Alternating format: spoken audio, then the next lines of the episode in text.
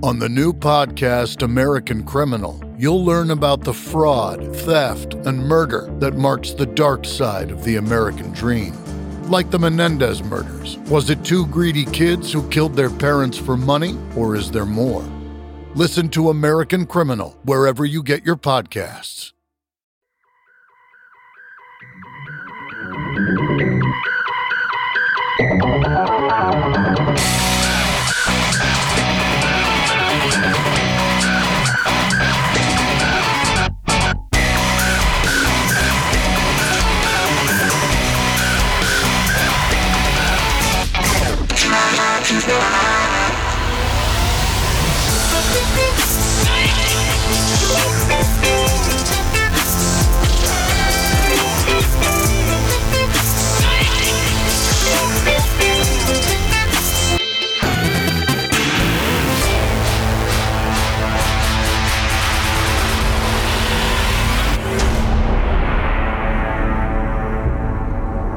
Listening to the Career Musician Podcast with creator and host, Nomad.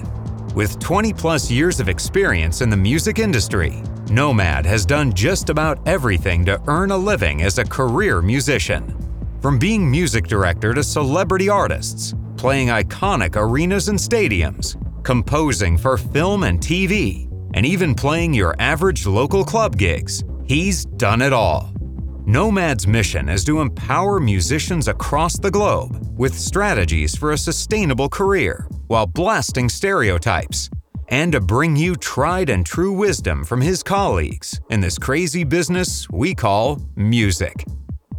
On this episode of The Career Musician, we have a legend, Richard T. Bear. Originally from New York, this dude is amazing. The Blues Brothers, Billy Squier, Cher, Kiss, Steven Stills, Miami Vice, Pat Benatar, and the list goes on, whom T. Bear has worked with in some capacity. We're talking about the stuff that career musician legends are made of. Now, T. Bear is officially out of hibernation with his new single and video, One Day at a Time. This single paves the way for Fresh Bear Tracks, his forthcoming album to be released early 2021. And he has such legendary guests on this project as Stephen Stills, Edgar Winter, Benmont Tench, Robby Krieger, Laurence Juber, and Denny Seiwell from Wings, keyboard player Mark Foster from of the People, Mike Minell from John Fogerty, and of course, T Bear himself. You will not want to miss this project. Check out T Bear right here on TCM. I am here with T Bear, the one and only Richard T Bear. This is the man with the plan. Welcome to the Career Musician Podcast. Oh, it's great to be here, man. It really is. Absolutely. Well, first of all, I am a fan, number one. Thank you. Number two, I am glad, as your press release says, that you decided to come out of hibernation and, you know, come back to the music. Well, you know, it was it was time, um, and uh, and I've really uh, I've really put my uh, my my best foot forward, and uh, you know, I'm letting uh, I'm putting my soul, my my my spiritual self into this, and so it was time. It was time to come back. Absolutely. Now, uh, from what I understood, from you know, just some doing some quick reading up, one day at a time, you're single. Was that the impetus for this whole, uh, you know, portion here, uh, this se- segment of your career? No, actually, what happened was um, we have to go back three years ago, and uh, we'll we'll take a take a, a giant leap backwards. And uh, my wife uh, Nina, um, she said to me, "You know, it's time for you to come back. It's time for you to start playing out live. It's time for you to, you know, do what you do." And uh, so uh, she would sit at her desk, and I had a piano right in front of her desk. And she was uh, going back to, in her 50s, she went back to UCLA to get a degree. And uh, she would do her homework and write her papers, and I would write songs on the other side of her desk. And, uh, you know, we kind of three feet away from each other did that every night. And um, all of a sudden, this flood of music started coming out of me And I started writing song after song after song. And she said, Now what are you going to do with all these songs? I said, I have no idea. She says, Oh, I have an idea. You're going to go in the studio. You're going to call everybody that you know. You're going to tell them that you're coming back and you need help. And they're going to help you. So uh, that's exactly what happened. I, I three years ago, I went in the studio and uh, we recorded, as it turns out, 23 tracks, and over the next two years. And um, Robby Krieger was nice enough to give me his place, and uh, everybody I knew came in and started playing on the record. So it was, it I was mean, a beautiful uh, thing. First of all, that's an amazing story. That's so touching. Number one, uh, uh, and then secondly, uh, you know, as as Nina, your wife said, you're going to call your buddies and they're going to help you, and you know, the buddies you have are no slouches, man. Well, I, I'm very grateful to have played on a lot of good records, and also, you know, knowing a lot of people throughout the, you know, throughout my time. Um, so it, it was, it was, a, it was a beautiful thing. Um, um, as you know, Nina passed away a year ago yesterday, and um, so sorry, brother. thank you, man. So and um, she uh, she wrote me a note two weeks before she passed, and she said, um, "Here's what you're going to do. Here's my here's my recipe for you for your life. You're going to go out. You're going to tour. You're never going to cancel another gig. You're going to have a lot of fun. You're going to put this record out." And most importantly, you're going to fall in love again. So oh, that's what she was. So the album is dedicated to her. We were known as Fox and Bear. And when the album Okay. comes out, you'll see a little fox and a little bear. And um, okay. and she was also a wordsmith. You know, she was the grammar police. So she, you know, I'd come up with a line and she goes, "Oh no, no, no, no, no, no! It's got to be this way." so I'm, I'm really grateful that she uh, gave me a kick in the ass and sent me out the door. And um, you know, this is this is her album. This is her album, and um, and the beautiful thing about it is um, there's this is all authentic, genuine, and true. So, you know, there's not, well, where are we going to fit this in or that in, and let's go, you know, this was all right from the heart, right from the soul. This is a soulful album. Well, you're a soulful cat, man. I mean, just you. just listening to you sing and play and watching your videos on YouTube, man, it's like you know, you bring me to the good old days of music. So yeah, well, that's that's where I come out. You know, that's where I come Yeah. from. Um, and um, you know, this the single that's out now, one day at a time. Yes. What what what what really what this is about is when when the COVID thing struck. Um, I was a few days away from playing a gig that weekend, and of course the gig got canceled. And, um, and I said, "Well, what do I do now?" And one week turned into two weeks, and the end of the month, I was sitting there in my pajamas one night, and I spoke to a friend of mine called Dr. Karen, and uh, she's a therapist, and uh, she uh, she and I were talking about you know what everybody's going through. This was only two weeks into this thing, and I said, "Well, what are you telling your patients?" And she said, "Well, what I tell them is this." I said, "We'll all get through this together, one day at a time." And I went, "Oh, there's a hook. I'm going to snatch that, and I'm going to write a song." Now, you've got to understand that um, I'm in a program where I am clean and sober for a long time 37 Right. years. Right. And I've heard that phrase before. This wasn't, you know, I didn't just fall off the turnip truck. This, this, you know, this thing I've heard, but I never heard it that way in, in ah. you know, in regards, in relation to the COVID 19, uh, you know, pandemic. So the next day, I sat down at the piano and I said, I'm going to write about what I'm feeling. I'm going to write about where I'm at, and the hook's going to be one day at a time. We can all, you know, get through this together. So I did that, and then um, what people were asking me to do um, is like every Throwback Thursday on Facebook. I have my own little, you know, Facebook page and the band page and all, and I would put up a song. You know, so it turns out I, I decided to put up one day at a time, just piano vocal, you know. And all of a sudden, it took off and went from you know a few hundred views that day. The next day, it was up to a couple of thousand views. By the end of the month, it was up to 85 or 88,000 views, and it reached 125,000 people. So the record company, you know, in their all their wisdom, you know how wisdomy they are, they uh, they said, "Hey, you know, we have your album in the can, all 12 tracks, but we'd like you to record this as a single and put this out."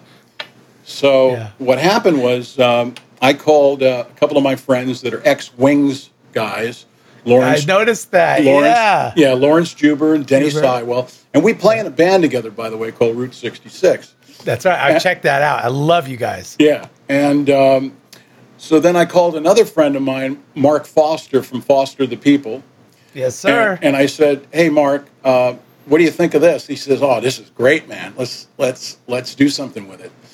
And then I got a hold of uh, Tony Braunagel, who produced my album, and uh, I said, "Tony, can we get back into Robby Krieger's?" And he's uh, with social distancing and masks and gloves and shit like that.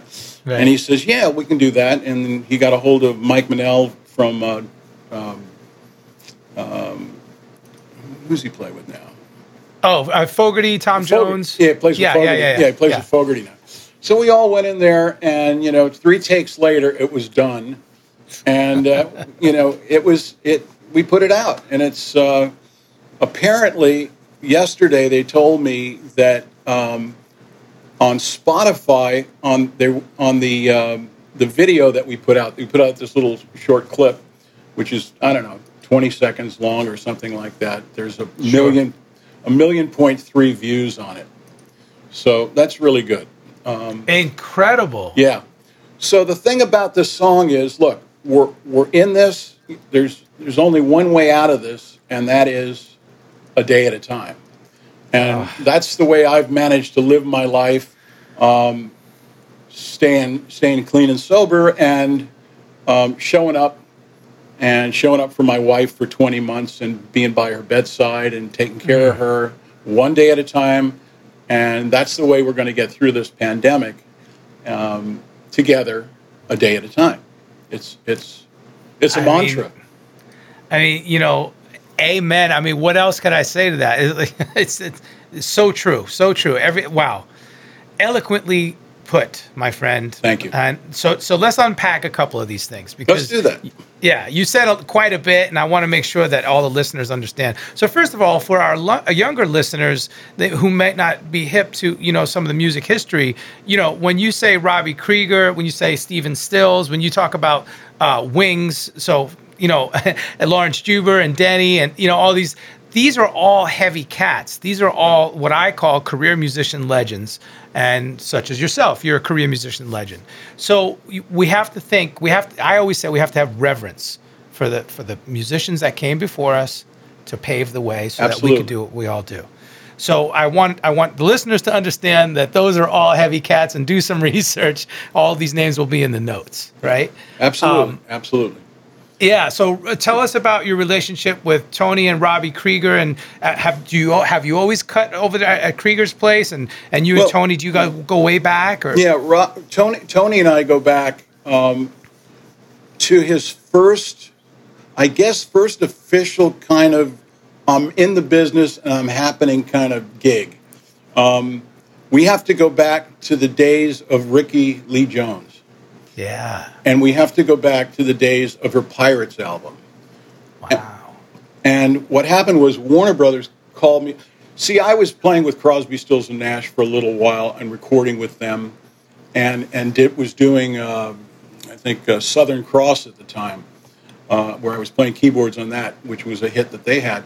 And um, I got a I, I was hanging out with Rickie a little bit, and um, Warner's called me and said, "Hey, we can't find Rickie, and her tour starts tomorrow." in Austin, Texas, and we're going to pull the plug on it if she doesn't show up. Damn. Dude. So she had, you know, a habit, and it wasn't a good one, you know. And um, so I called a bunch of friends of mine, and I said, uh, anybody know where Rickie is? And they said, well, she might be at this guy's place in Venice. So I went down there with a friend of mine, and uh, the guy, Rickie remembers this story because I hadn't talked to her for 25 or 30 years, and I ran into her at one of my gigs, and she said to me, "Oh, I remember you. You were the guy that kicked the door in." I said, "Yeah." So what happened was I went down there. The guy wouldn't let me in. I kicked the door in. Uh, she was uh, not doing so well, and I put her on on an airplane. And uh, Warner's had chartered a Learjet and flew us to Austin. We showed up an hour, almost an hour late for the gig, Wow. and uh, her tour went on. Um, I flew back to L.A., but Tony Braunagel was the drummer. this is so cool. These are just the real rock and roll and Reggie- stories. And Reggie McBride was the bass player. oh man, come on. Okay, so now here comes fast forward 30, 40 years, whatever, whatever later. Yeah, yeah. So Tony and I know each other because of all his work with all the great blues cats and, and you know and Taj Mahal and ah. Bonnie Raitt and Little Feat and everybody. And and I said to Tony, I said, "Hey man, you know, I, I need some help. I remember what Nina said for me to ask, ask for help." And I said, "I need help. Um, I want to I want to make a record. I want to record some things. I'm like, I got three or four songs that are ready to go." He says, "Are you kidding me? You saved my you saved the tour. I that launched me that tour. From that I got, you know, all these other things. I owe you." I said, "You don't owe me, man." He says, "No, no. You don't realize how how what a godsend you were to get us to get her there." So I said, "Well, thank you." And from that moment on, Tony said, We're together, man, and I'll do anything I can for you. So I said, Well, you know what? I just did a session over at Robby Krieger's place. I was playing keyboards on some guy's um, a couple of songs on his album. And, uh, and, and Robby and Michael Dumas said to me, Well, you know, like, you know, this is kind of a private studio, but anytime you want to come in, it's yours. So I said, Well, I'd like to start recording an album. And they said, Mi casa, su casa. So at that point, we, we came in, and then Reggie McBride said, Hey, man, I want to be in on this. And Hutch Hutchinson said, Hey, I want to be in on this. Wow. And Will Lee said, Hey, I want to be in on this. and Benmont Tench says, Oh, I want to play on this. Jeez. And Stephen Stills and Tom Scott Ah. and Walter Trout and um, go on and on and on. And Yeah. all the cats from the Route 66 band. And um, Right. then Edgar Winter said, Hey, I want to play on this, you know. and so I, I was, Ah. you know, I was like turning people down. It was crazy.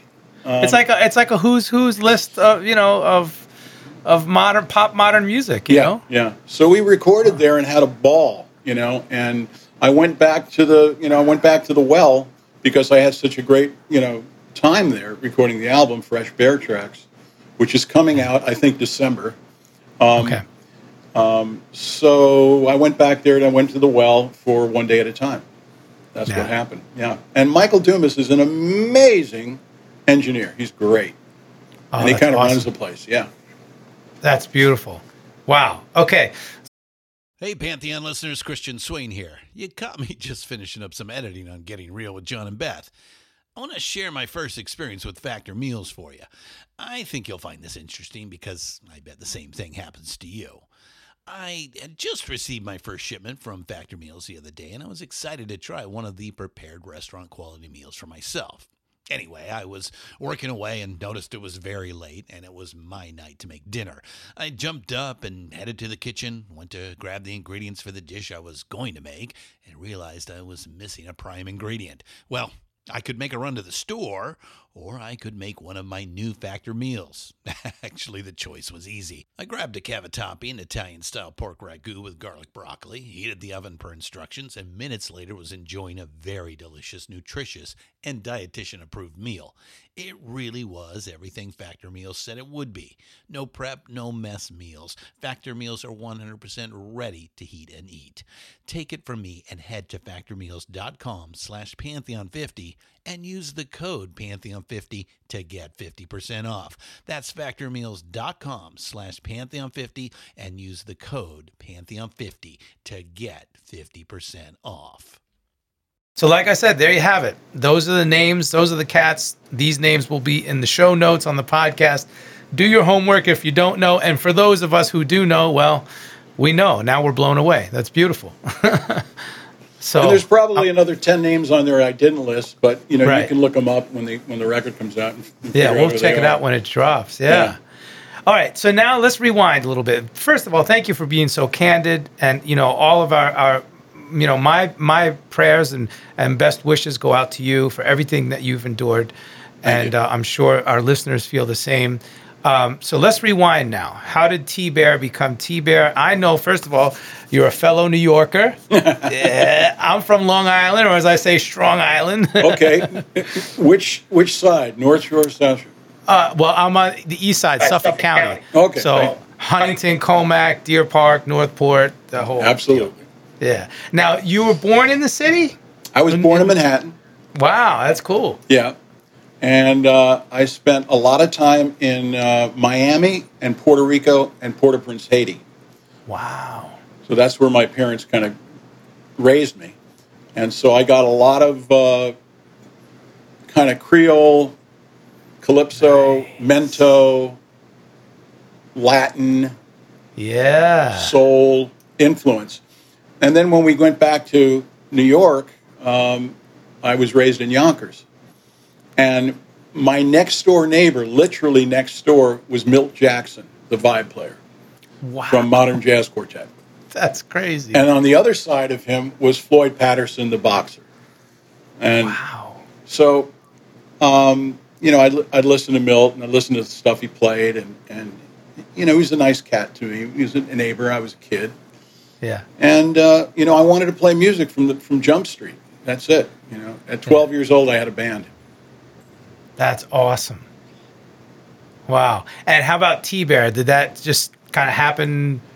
The way By that chance, T, the way that T Bear happened was uh, I got signed to a, a solo deal by RCA, and um, RCA said to me at the time because I went under my real name, which is Richard Gerstein, and uh, they said to me, they said, you know, we uh, we, we we love you and we want to make records with you and we want you to be a, a prominent artist on our roster.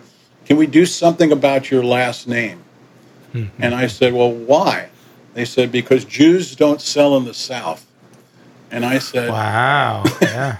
I said, I, I never looked at it that way, but I sure would like a record deal. And there was, you know, a lot on the table. So they said, Have you got any nicknames? And I said, Yeah, people call me Bear because I, I kind of get scruffly and I had a, had a beard and everything. And I said, Good. Now you're going to be Richard the Bear. I said, Ah. Okay, Richard Bear. Richard Bear. I said, Yeah, I like Richard the Bear better. And I said, How about Richard T Bear? And they said, Okay, well, what does the T stand for? I said, Trustworthy. Where do I sign? That is incredible. So Okay, so so oh, I, again, again, I, I love I love these anecdotes. They're so so awesome. I always talk about the power of branding and identity, and you know, having an image and, and, and an alias, and you did that. You know, people ask me, well, what does Nomad mean? Well, again, not trying to compare myself, but you can go down the list: Santana, Cher, Sting, Prince. All these they have one name, and when you hear that one name, it's such an identity. There's no mistaken. Right. T Bear, and you understood that you know, after the record label explained it, you understood that at a young age. You're like, hey, I'm, I'm all in. So Yeah. you did it. I, I just needed a I needed a chance. Yeah. That's amazing. That's amazing. And and I and I love that. And I love the fact that you just said yes. Yeah. So many times, especially musicians, we get caught up in our own little thing and we we can't break out and just say yes. It's simple. You did it. It's it's one word. There you go. I love it. T Bear, baby. All right. Cool, cool. So then what happened? So you're in New York, you're hanging out with Milt, he's helping you, you got your band. Well, band. what happened was I I I, I started working at Manny's Music. Oh yeah. and um, Manny's Music was, you know, a mu- big prominent music store. Big. And That's all the 40 cat- yeah, all the cats. I'm going to grab some coffee. All the cats Yeah, me too. would come in there. You know, all the bands, right. everybody, and uh, did did Manny's close finally? yeah, Manny's finally closed. Yeah, And it was just recently, right? Not like maybe Uh, a couple years four ago? years ago or five Four years, years, ago. yeah. Man.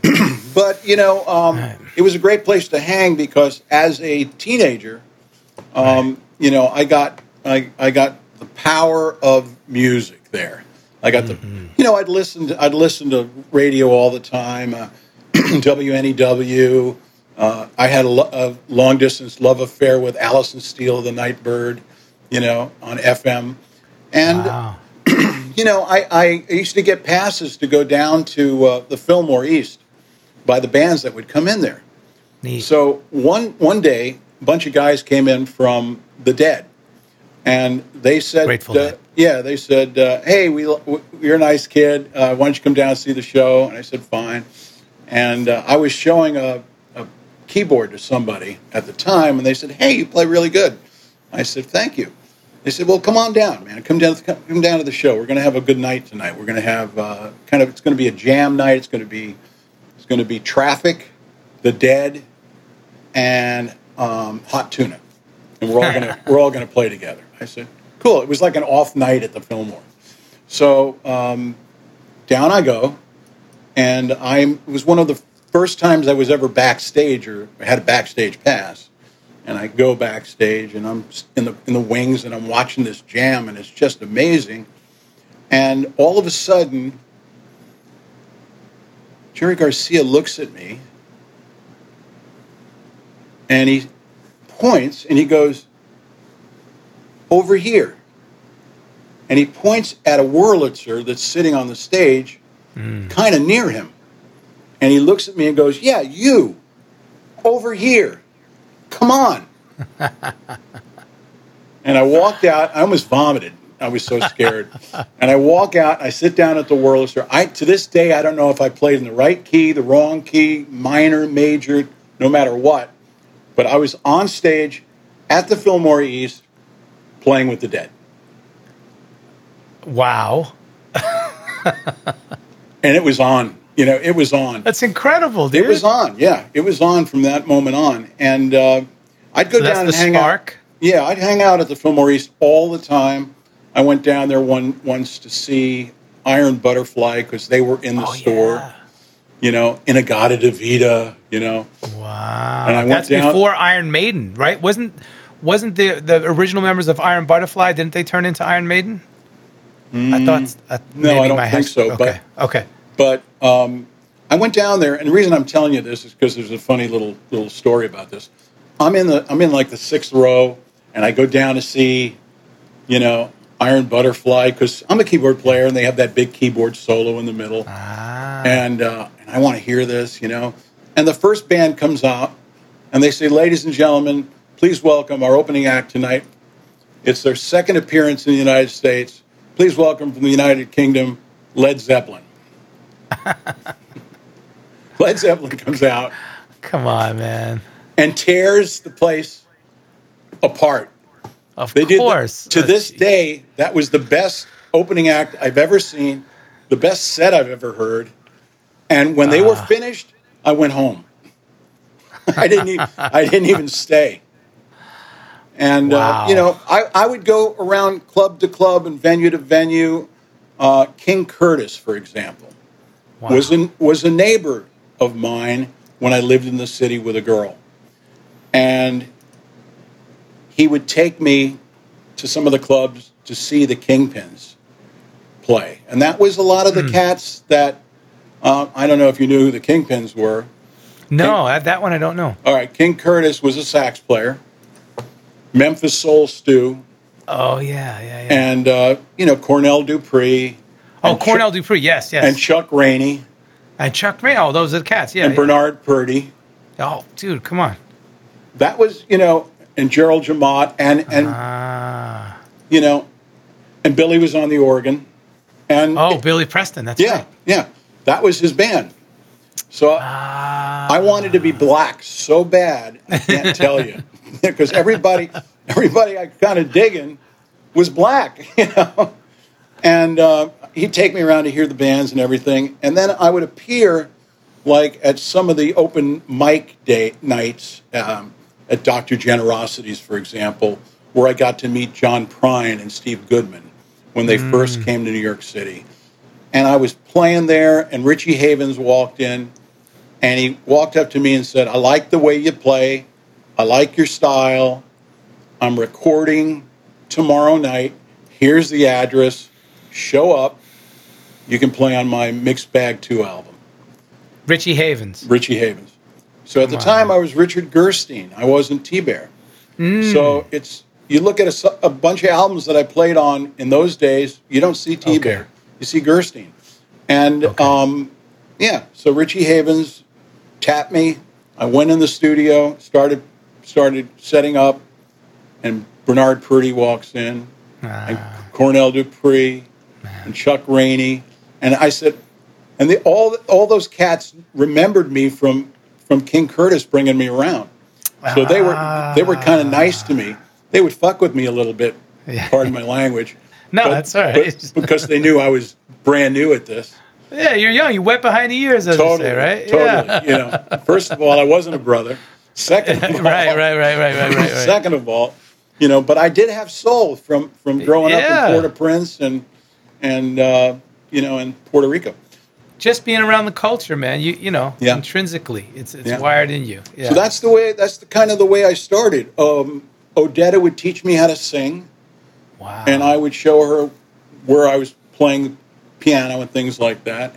And I had some really and and you know, speaking of John Prine, because I mentioned him, Yes. you know, he had come in and he had his first album was just released, and he was playing an open mic night, and Al Bunetta, his manager, who passed away, was uh, was there with with uh, Steve Goodman. They both came in, and John Prine gets up and he starts to play, and this is how I became a, a songwriter.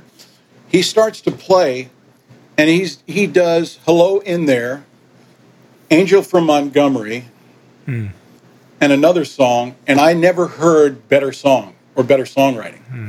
And I said to myself, "That's who I want to do. That's what I want to do. That's who I want to be." Um, this guy's amazing. So I kind of latched myself on to Dylan, John Prine, Fred Neil. Fred Neil wrote The Dolphins. He wrote Everybody's Talking. He wrote That's the Bag I'm In. So those are the cats I wanted to kind of emulate. And that set me set me on a on a really good path because it wasn't long after that I got a record deal. And it was So- all, it was all because of songs. It wasn't I was nec- just gonna. Oh, sorry. it wasn't necessarily because I was a good session player. Right. It was because there's a lot of good session players. There's a lot of great, mm-hmm. se- much better than me. Mm-hmm. But what happened was I started becoming a good songwriter.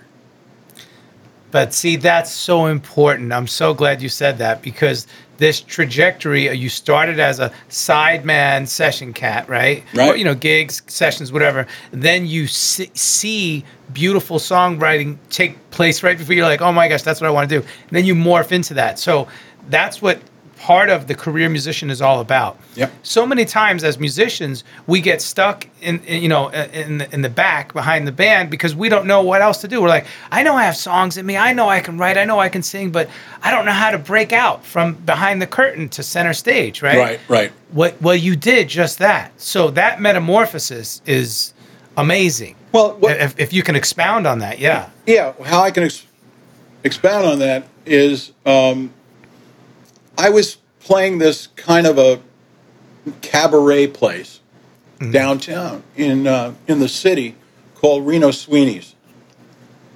You're talking about uh, like down in the village?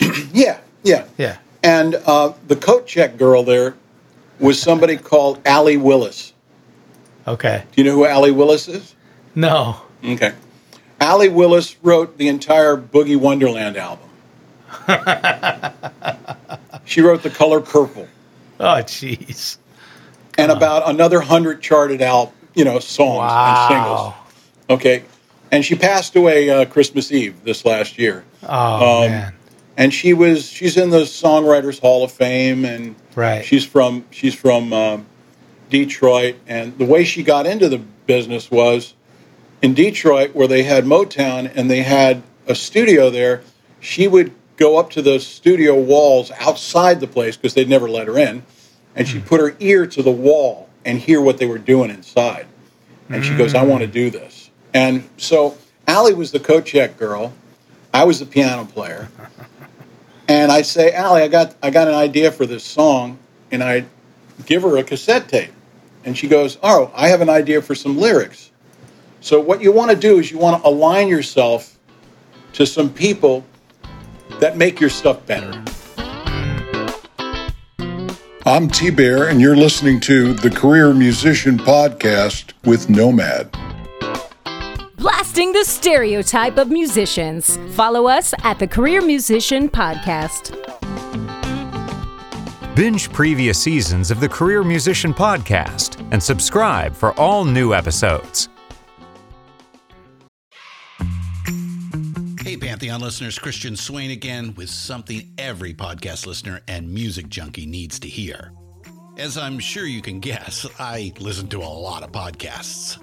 I also listen to a lot of music, so having high quality headphones and earbuds are absolutely critical to my day. Oh, and I have numerous pairs. In fact, I have a junk drawer of used devices that have bitten the dust, so I've tried them all. Recently, I was sent a pair of earbuds by Raycon, and the first thing I noticed was the cost. Uh, looks like their products are about half the price of other premium brands. Okay, that's cool. And the reviews seem pretty stellar. Okay, checks that box. So I got my Raycon everyday earbuds. A nice packaging to open, and what I immediately noticed were the pack of ear tips for sizing. Uh, I'll tell you, I have small ear canals.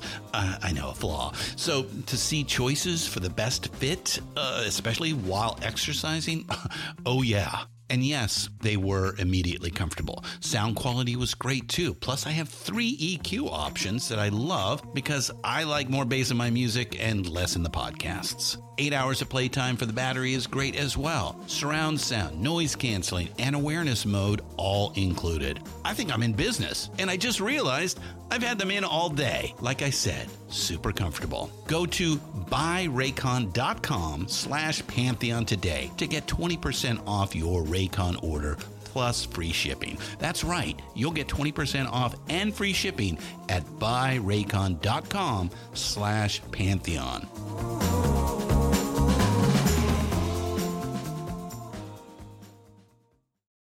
You know, I've never been selfish in in as much as not sharing. You know, uh, come up with a word, you get a third. You know what I mean? Collaboration is key, man. I Yeah. always say that. I've written a lot important. of songs on my own, but I but Yes. I love collaborating with people as well.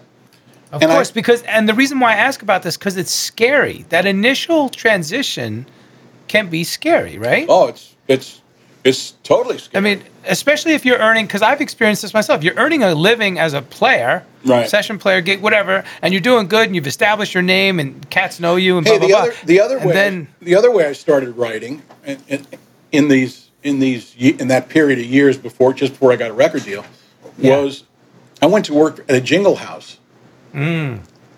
at Lubunsky Productions, and best, yeah, best practice. yeah, and Louise Messina, who was this beautiful woman who looked after everybody, and every Sunday night, you know, had an or- orphans dinner for everybody that you know could come over, and she was Italian, and she'd make great pasta, and there'd be like thirty of us there, and um, she brought me around. She said, "Okay, start writing jingles," and, and she'd hand me like five or six ideas, and I started writing jingles, and from then it became songs. So there's lots of ways you can you can jump into the the songwriting thing. Um, it's it's it's what I did. I love that, and, and and these are ways to help make it not so scary. Collaborate with people. Oh yeah. I wrote I wrote car jingles, beer jingles, motorcycle jingles, That's awesome. um, all kinds of jingles. Yeah. didn't you work? Didn't you write for Cher?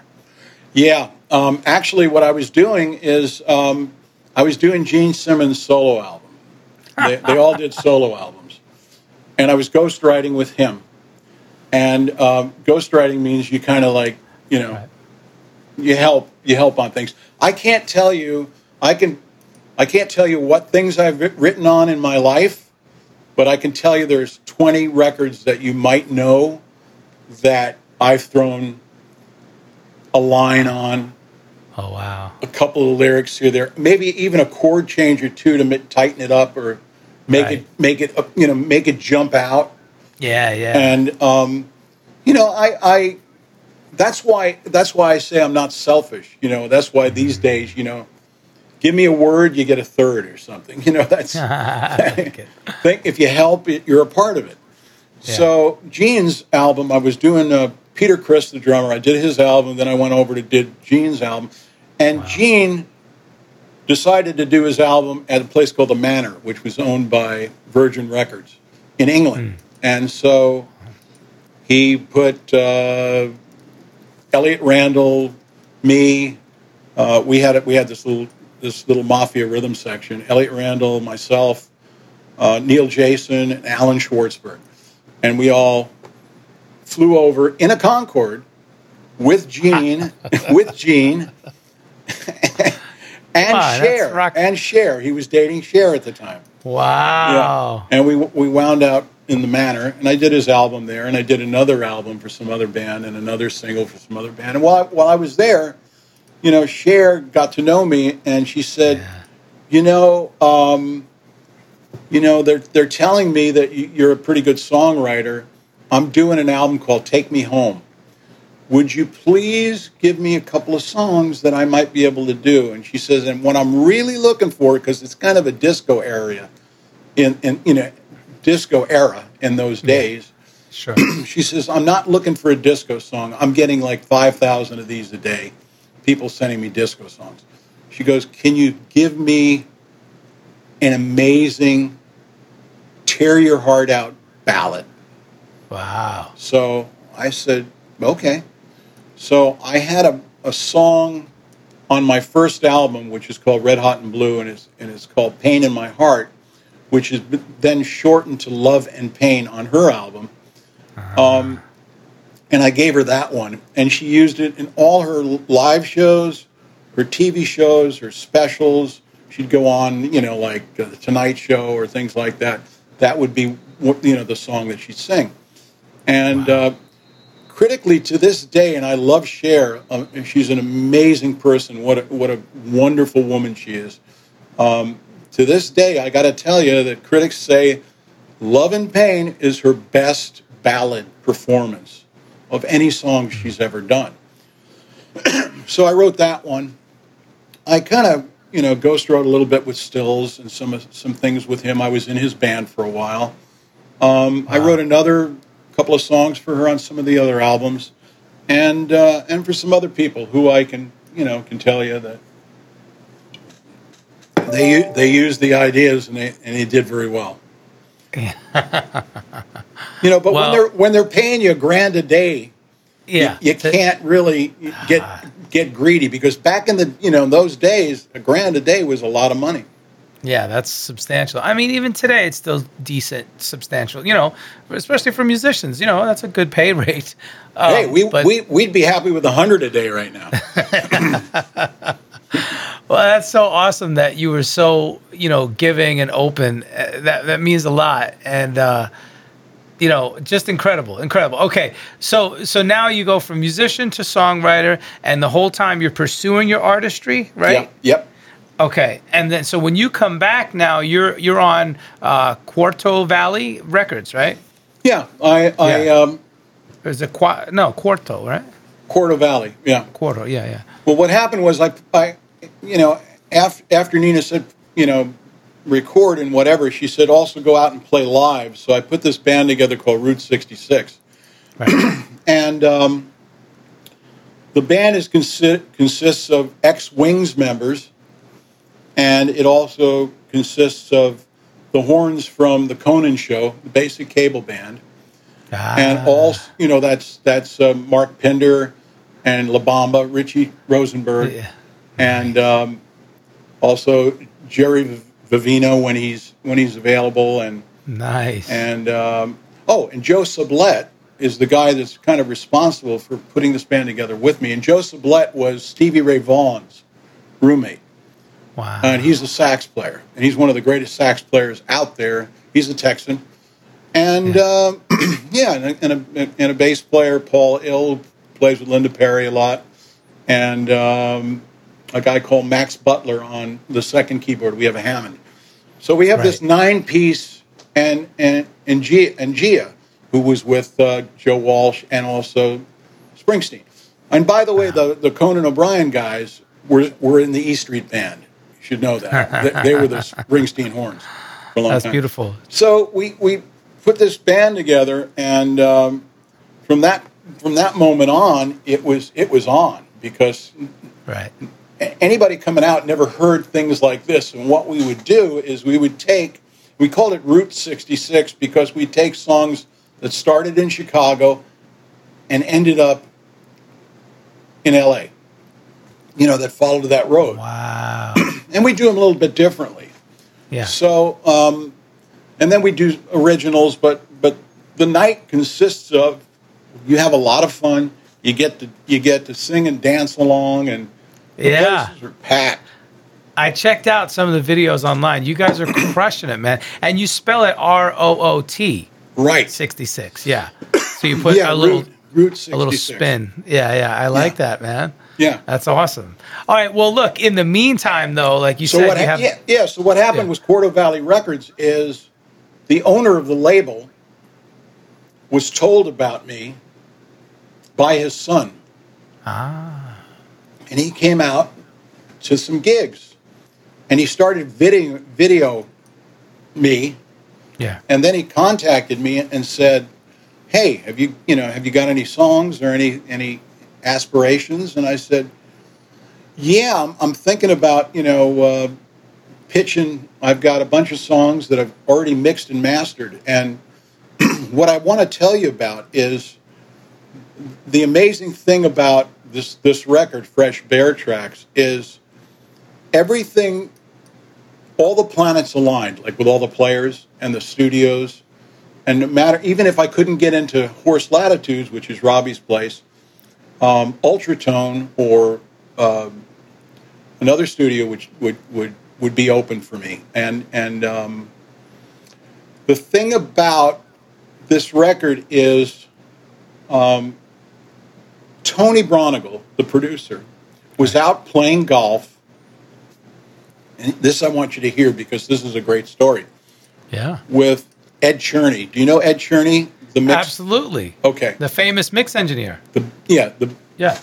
One of the five greatest mixers there are. Absolutely. Um, you know, he, he's done everything. Um, and um, so they're out playing golf, and and Tony says to Ed, "Well, what are you working on, Ed?" He says, "Oh, I'm doing um, Joe Bonamassa's record right now and Willie Nelson's record right now. And then I'm doing, uh, you know, this one and that one and, you know, all these famous people. He says, What are you working on, Tony? He says, Tony says, Well, I just fin- finished Richard T. Bear's record. He said, Richard T. Bear? Richard T. Bear? Tony said, Yeah. he says, I haven't heard that name in a long, long time. I'm a Richard T. Bear fan, Ed says. He said, Who's mixing it? And Tony said, uh, We haven't picked a mixer yet. He says, I'm mixing it. He said, uh, Oh, uh, shit. He says, Well, we can't afford you, Ed. Yeah. He's doing this out of his own pocket. I hadn't, right. uh, you know, I didn't have label money. You understand? Right, right, right. I, I financed this out of my own pocket. Grassroots, baby. Yeah. Yeah. And Ed says, I don't care what he's got, I'm mixing his record. He says, nice. You don't understand. when I first started in this business, Richard T. Bear was doing demos where I was working, mm. and I was the assistant to the assistant tape op. The only thing they'd let me do in that studio was press stop or play. They wouldn't even let me press record. Wow. Richard was in there. He was so nice to me. And I, I've never forgotten you know, and I and and I helped him get a record deal with his with his demos and things like that. He says, Incredible. "You don't understand. This is a full circle for me." That's Now- beautiful. Yeah, So Ed mixed the whole thing. yeah. But what you got to understand is the one of the reasons why he mixed it and, and he said this is a full circle is because Ed at the time had stage four cancer and nobody knew it, and he had a limited amount of time left in his life. So, if not the last album he mixed, one of the last albums he ever worked on was mine.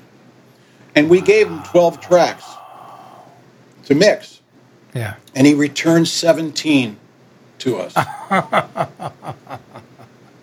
Wow. now, I'll tell you the story. I don't know if your listeners care or not, but I'll tell you the Ed Cherney story. I care. Well, it was a month after Nina passed, and Ed was on his way, and he was home, and uh, he said, "I need you to. I need to see you, see you, Bear." And I said, "Okay." So I drove over there, and um, I'd spend some time with him, and uh, he wanted to know, you know, he wanted me to read his his medical reports, and I'm not a doctor, and he wanted to know what he has to look forward to, and he wanted to know about Nina's, you know, transition and things like that.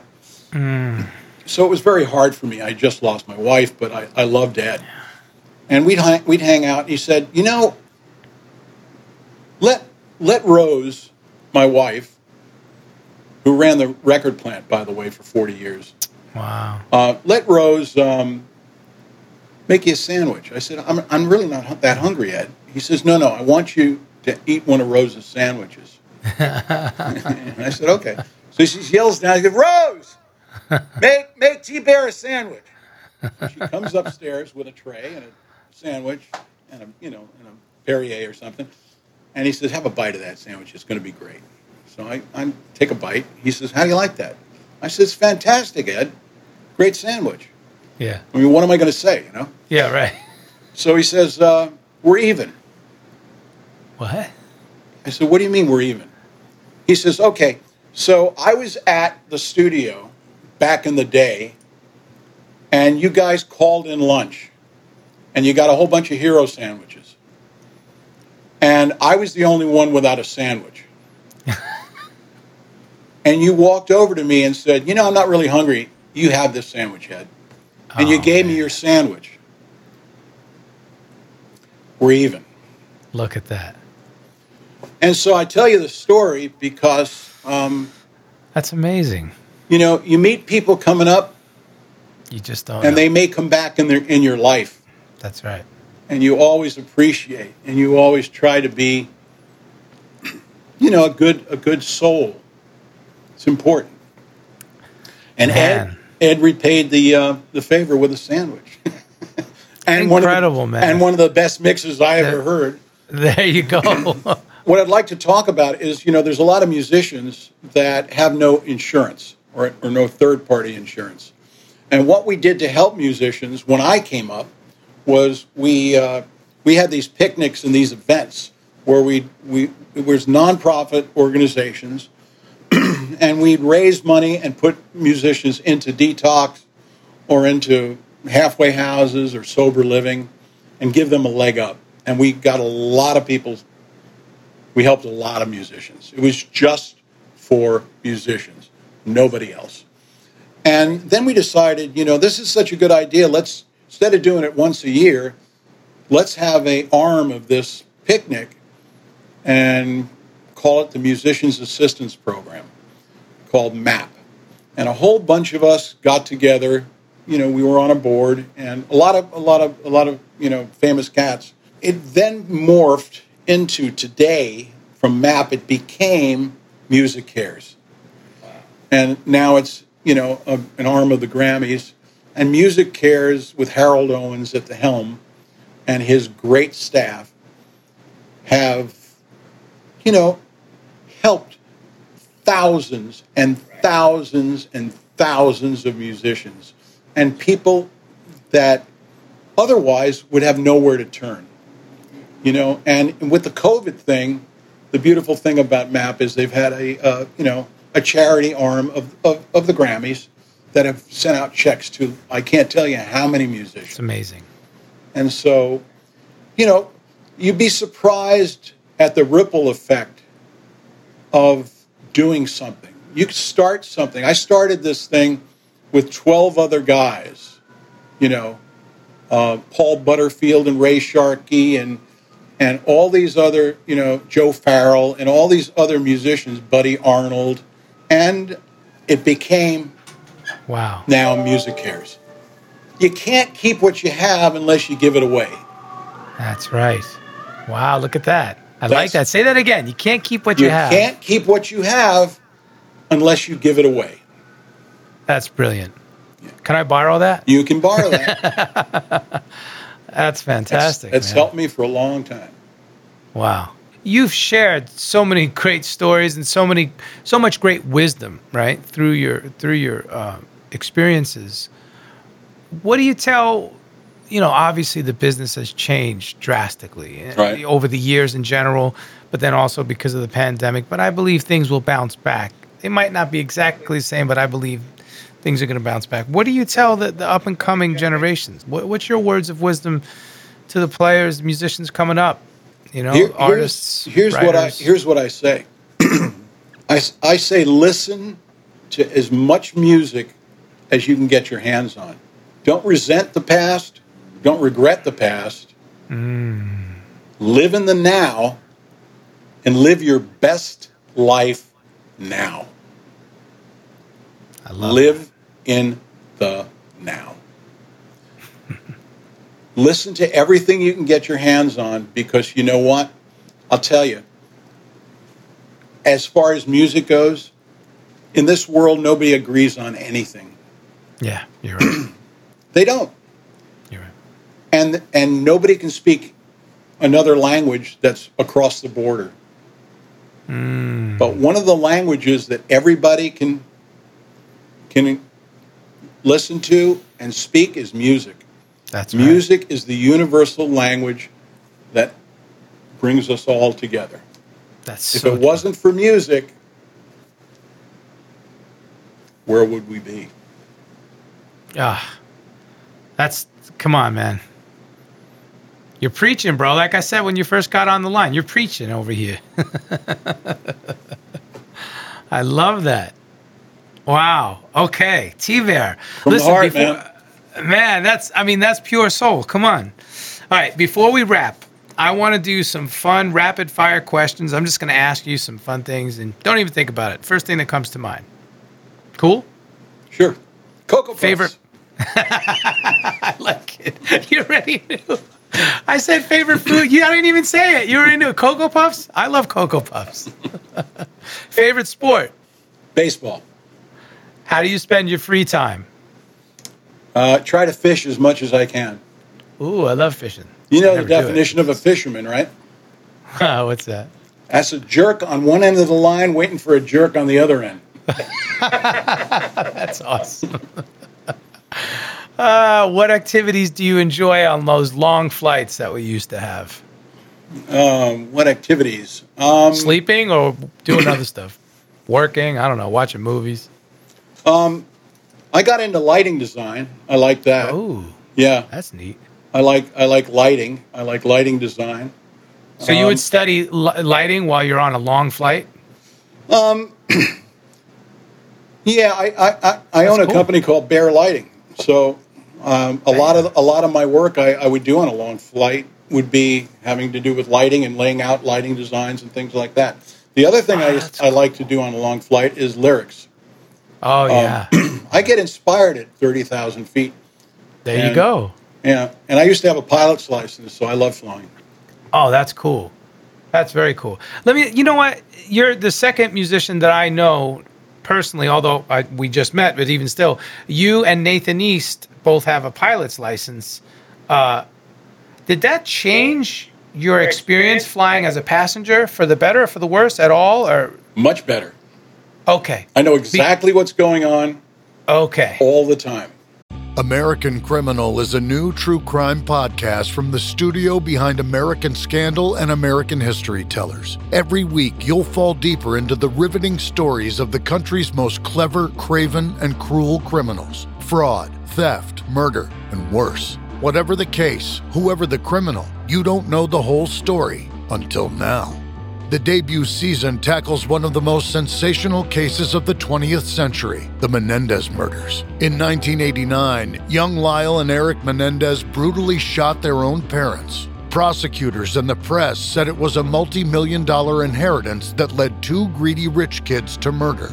But the picture perfect facade this Hollywood family built hid troubling abuse. Could these teenagers have been driven to kill? Or was it even in self defense? Listen now. Go to AmericanCriminal.com or search for and follow American Criminal wherever you get your podcasts. See, because I'm one of those nervous flyers. It's so silly because we fly for a living, right? That's part of what we do. But I get, I just don't like turbulence. And I have a cousin who's a private jet uh, pilot, and he always tries to explain it to me. But still, especially when you get the bad turbulence, that freaks me out. You know? Yeah, well, nobody likes turbulence. yeah, yeah. I was on a flight with Nathan East once, and we were experiencing some hellacious turbulence going through the mountains and these giant air pockets. The plane is literally up and down, and he's just chilling, listening to music as if nothing's going on. And I look over, I'm like, Nathan, why are you so calm? Because I'm over here sweating, holding the seat, you know. He's like, oh, that's fine, man. Don't worry. This is There's normal." nothing you can do about it. And I got to tell you, the guys sitting in front that are driving, Yeah. they don't like turbulence either. So they're They going to look for clean air anyway. Yeah, that's smooth air. Ah, see. Well, that was fun. Okay. Well, I love those activities on flights that you mentioned. That's good. Keeps your mind occupied, right? Absolutely. All right. The last song, band, artist that you listened to that you had nothing to do with. So you didn't write, you didn't play, but just uh, music that you listened to for fun most Okay. recently. Um, I've been listening to a record called Dylan's Gospel. I just listened to it. And it was put out 100 years ago on Epic Records. Yeah. And uh, it's uh, Merry Clayton and a whole bunch of people that sing Dylan songs in a gospel church. Very cool. That's what I've been listening to. Let's see what else. Um, That's one of the most unique answers I've gotten in a while. Dylan's Yeah, I think- I like that. yeah, That's awesome. Sign in Stranger was a song I listened to last night on Steely Dan. Steely Dan, sign Yeah, on, Ah, the, on the Royal Scam album. the Royal Scam. Oh man, that's so cool. To this day, my favorite uh, Steely Dan album is Kid Charlemagne. Ah, Absolutely. That- you I know, mean, they're just. you know, I have a band. song called Cab Calloway on the new album, Oh, nice. and it's really an homage to Walter and and Donald. That's and awesome. um, wait till you hear it. It's and Tom Scott plays the plays the solo, ah, sweet. and it's and it's it's Dean Parks is on it too. oh, Dean Parks. Oh yeah, Dean these- Parks played on the album too. Oh So- man, so it's like my it's- guitar hero. Yeah, so it's it's it's right in the pocket. It's like So cool. it's it's like you're going. If if T Bear's voice wasn't on it, it would be Donald Fagen's voice. It's it's it's it's that kind of it's in that wheelhouse. that's awesome. So those are the two things I listen to. Beautiful. All right, are you are you uh, binging any TV shows, favorite shows, or movies lately, Hmm. or documentaries, or Yes, um, J.D. Salinger documentary on J.D. Salinger on Okay. his life. He's the guy who wrote The Catcher in the Rye. Ah, right. I just I just watched his his um, documentary on his life, and the most amazing documentary. It's um, it's all about him from being a kid until, and he was a recluse. You know, he was like this Howard Hughes kind of guy that would hang out with anybody and never accepted accolades and things. And he wrote like the you know the novel Catcher in the Rye, and. Um, so he was a very suspiciously s- secretive kind of cat.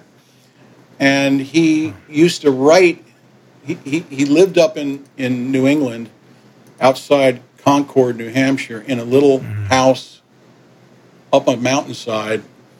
And even though he was married and had children, he would uh, go into a, what he called the bunker, which was on his property, and staying there for weeks at a time writing. He didn't want to be with anybody. And he had lots of secrets. And he had this secret family called the Glass family that he thought he was a part of. They didn't really exist, but he did their genealogy, he did everything. And I watched this documentary, and it was so fascinating. And I thought to myself, I walked right over to the keyboard, I walked right over to the piano, and I sat down and I wrote one of my best songs, which is going to be on maybe the next album. And it's on uh, on a. I even did. I laid it right out on Facebook um, on my Throwback Thursday.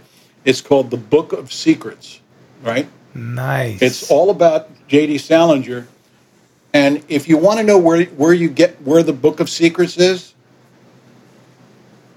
it's right here. as you point to your head. That's right. That's, that's the Book of Secrets. I love So that was that was the that's what I watched on TV recently. That's cool. Anything reading? Your favorite uh, novel or otherwise? I'm not reading a lot right now, but I like Stephen King a bunch. Yeah. I love fun. Stephen King. I've been a Stephen King fanatic. Yeah. I can relate to that for sure. That was the last thing I wrote. I, I read it. That was probably four or five months ago. Cool. And uh, when you go shopping, well, I guess now everybody's doing shopping online. Online or brick and mortar? Online. Really? Yeah. Well, now. Even, well, even, even before the pandemic. Oh, before the pandemic, I would shop myself. Yeah. Okay. Yeah. Yeah.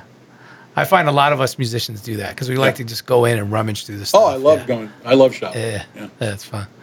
Dream collaborate. Look, you collaborated with so many greats. Do you have any dream collaborations that Absolutely. haven't happened? Absolutely. Okay. Um, Sting, Yeah. David Gilmour, Oh, Mark Knopfler. oh yes. Nobody good though, right? Let's see if there's anybody else. I got to play on a record with Sting once. Wow. Yeah, it was with Sam Moore from Sam and Dave. Yeah. Yeah, I played on Sam Moore's album, and uh, Sam and Sting did a duet. So I'll tell you. I'll tell you. I'll tell you my, my Sting story. Um, I went to see him at the Garden, Yeah. and and it was, you know, he did that. He had to hit out. If you love somebody, set them free. oh yeah, at yeah, the time, right? course. Okay. And um, he had a killer band. You know, um, Branford Mar- Marsalis was in the band, and Right. and those cats. And and um, so I went home that night, and I'm thinking, wow, this is this cat's amazing. And I turn on, of course, MTV, and his videos on there, that song, right? And he had this little short blonde girl, and she was like the focal point of his video. And she's a dancer, you know, and this, and she gets on a chair and she throws the chair down. And I went, oh, she's amazing she was my crush at that point for the next like for the next week or two. Yeah. Well, I went over. I was- I went to L.A. to do to do an album, and I needed to get a place to stay at. And I was thinking to myself, man, if I could find this girl, this would be the coolest thing ever. I want to meet her.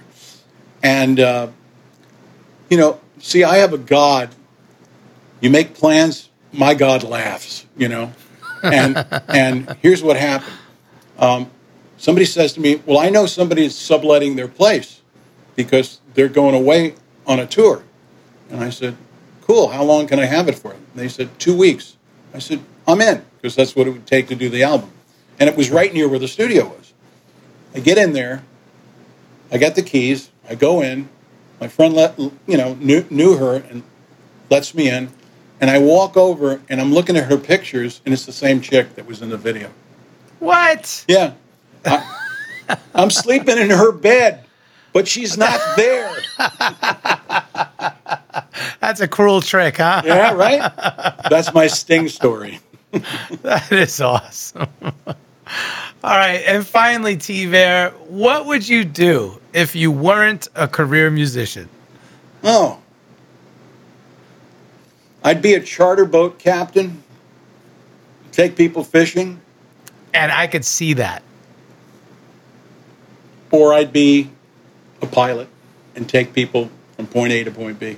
I could see that too. You know what? You have a way of making people feel so comfortable and, and, and loved. I mean, bro, You're just the kindest spirit in the world. Thank you so much. I want to thank you, Nomad, for, for your time, your energy, your vibe is amazing. Oh man! And I hope we can, we can hang sometime soon. Yes, sir. And I was going to say, man, when I watch your videos, I'm jealous because I want to be jamming with you. Well, let's do it. I can't wait. Let's do yes. Yes. As soon as we get through this, man. As soon as we're through this and we got some live shit, you okay. you come jam with us. Oh, I would love to. I'm I'm I'm getting all your info from Lisa. I'm locking it in. And a big shout out to Lisa Roy once again for connecting us. Thank you so much. A big shout out to Lisa because she Yeah. is she is helping me get back into you know the rarefied air of music. So Ah. that's really good. The world needs you, brother. So Oh, keep you, going. Yeah. One, four, three. I love you. One, four, three, brother. I love that. Thank you, bro. Right back at you, my man. Okay. All right, thank you. Download, subscribe, and leave a review on Apple Podcasts, Spotify, or any of your favorite podcast platforms. Sign up for the Career Musician newsletter at thecareermusician.com.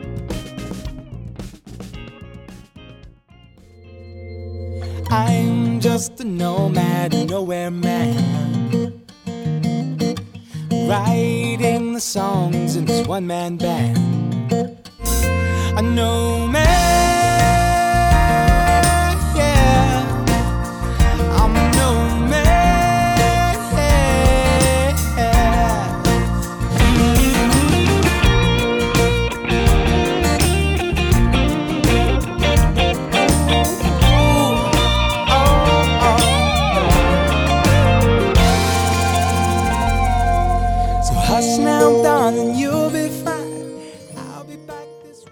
Hey, this is Nomad, host and creator of the Career Musician Podcast, and I am thoroughly stoked to be an official member of the Pantheon Podcast Network. Pantheon Podcast Network is the first of its kind as an all music based podcast collective. Please be sure to check us out at pantheonpodcast.com for more info.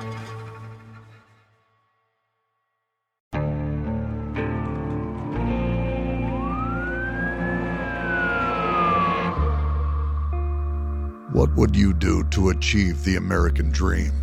The big house, the happy family, the money. 911, what's your emergency? Would you put in the hours? Would you take a big swing? What's the problem? What's the problem? Would you lie? Would you cheat? Would they shop? Would they shot? Would you kill? Yes. My mom is dead. My mom is right there. From Airship, the studio behind American Scandal, comes a new true crime history podcast. I'm Jeremy Schwartz, and I'll be taking you inside the minds of some of our most notorious felons and outlaws, exploring the dark side of the American dream. In my new show, American Criminal, you'll meet the picture perfect brothers who killed their parents, the thief who stole babies, the crypto king who siphoned off billions, and plenty more. From assassins and gangsters to killers and con artists. Whatever the case, whoever the criminal, you don't know the full story. Until now.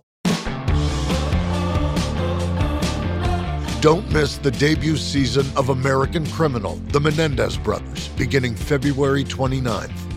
Listen wherever you get your podcasts, or to get early ad free access to the entire season first, plus hundreds of other ad free history podcast episodes, subscribe at IntoHistory.com.